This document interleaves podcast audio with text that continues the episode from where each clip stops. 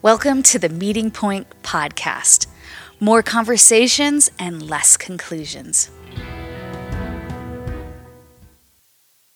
Welcome to the Meeting Point. My name is Amy Oberg, and I am the Women's Ministry Director for Journey Church Kingman, Arizona. Today, we are going to start a mini series called Love Anyway. This mini series will have four parts love anyway, live anyway, learn anyway, and laugh anyway. It is a series to explore living in spite of the circumstances or living in spite of the cards that you have been dealt in your life. Just like a diamond, there are many facets of reflection, and we all have something very unique to offer our world. We are all a piece of that reflection of God, and we need to offer some room to show that reflection of God to each other. God really does have a plan. And no matter where we are, God takes the ashes from all around us and is able to turn it into something good. What the enemy means for evil, God uses for his good. We may have to find the smallest things beautiful so that our relationships can flourish. When we talk about relationships, I think many of us feel like we are safe and all is fair in love and war, right? Do we really have permission to say or do anything inside that relationship and still be loved back? Mm, I don't think it really works that way. Or just because we are family or we are married or we're good friends, it kind of lends itself to your rights in the relationship instead of making it the highest valued relationship we actually have. All human relationships have boundaries and limitations, and unfortunately, whether we like it or not, we're all subject to it, or our relationships can break apart. Now, I just don't believe that adage anymore all is fair in love and war. And about a decade ago, I started to reconsider that thought process. I was in a close relationship, and that relationship kind of came to a fork in the road. I felt like the choice to confront or to love.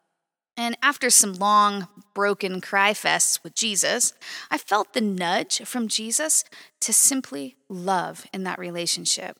This meant I had to choose to love over my rights to speak into it and control it. We have to remember that God has a plan even in the brokenness we can see. So, in this season of crisis that we're all going through, we are in close quarters. So the question comes up how do you cope or how do you truly make the best of things? Recently, I asked my 19 year old this question and I got a profound answer with a lot of wisdom, and I wanted to share it with you. While I did learn this lesson about a decade ago, she put in the words, love anyway, and it made so much sense to me. I began to be grateful she is learning this lesson some 20 years ahead of me. Now, her story is that she was married a year ago, and they about a year ago they moved to the city that I live in now. I got a reminder on my phone that had been a year, and I sent her this text. Uh, how is your new life going? Are, are you settling in? Because I know it's not easy being a young married person and trying to figure out life on the go. But here is her answer.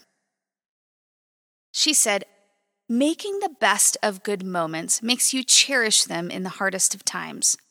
When we moved, we were expecting a smooth transition. We did not realize that settling down into our new home also came with a long road of recovery for us together and as individuals. Learning to cope every day with all of the pain and trauma from before, learning to fight the battles with a smile, and trying to be happy even when we don't want to. Acknowledging the positive in any situation teaches my brain to think positive automatically when something goes wrong. How to learn to cope? Just do. As hard as that sounds and seems unrealistic, just make it possible. Don't wait for positive. Make positive, make joy. I know an elderly couple who are on their last few years together. They use the word hate and probably say less than 20 words to each other a day. Given that situation, I don't have time to wait to be happy. I have to learn to cope and be happy in the good moments no matter what. My saying for this year is love anyway. I cannot stress that enough. Love anyway. Her 19 year old response moved me so much, I instantly started crying. And it's easy to say now out of the ma- mouth of babes, but it's true, and I wanted to pay attention and listen to her. Honestly, I could not have said it better myself. Love anyway. I believe this new saying, love anyway, or this new adage, is something we can take to the bank and cash in every single day of our lives because it is the second commandment. It's not the second suggestion. We are called to love our neighbor, and we will be known by our love. I guess the question is how? How do you love anyway?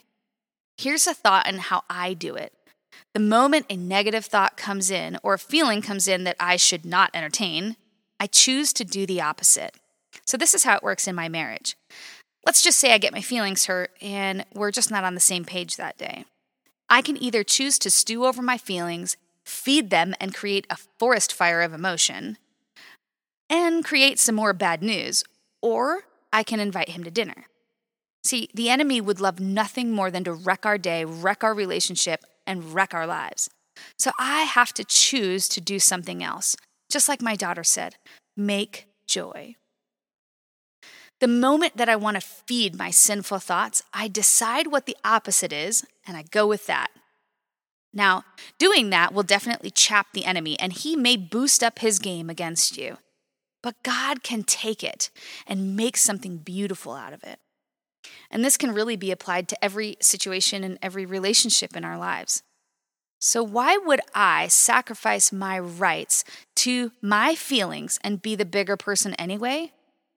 Because this is what the word says we will be known by our love. John 13, 34 and 35 says, A new commandment I give to you, that you love one another as I have loved you that you also love one another. By this, all will know that you are my disciples, if you have love for one another. See, we need to love one another and find a way to love them. It's definitely not an easy road. Loving people is hard. And given the circumstances, it's the harder choice. You have to choose between your feelings and loving someone. And loving someone is definitely a harder choice. I believe love anyway is also twofold. We must find a way to love in our relationships, and we must find any way to love our relationship. And because we are a reflection of God and we are made in His image, we sacrifice ourselves, our rights, and our pride to love instead. All relationships require this we find a way to love, and there is usually a cost associated with it. Typically, we must self sacrifice, be the bigger person, lay down our pride and our rights, and find a way to love anyway. We all have this choice in life to love the life that we have been given, love the people in it with everything that we have. My challenge to you today is to love anyway and love any possible way that you can. So lots of love. Have an incredible day.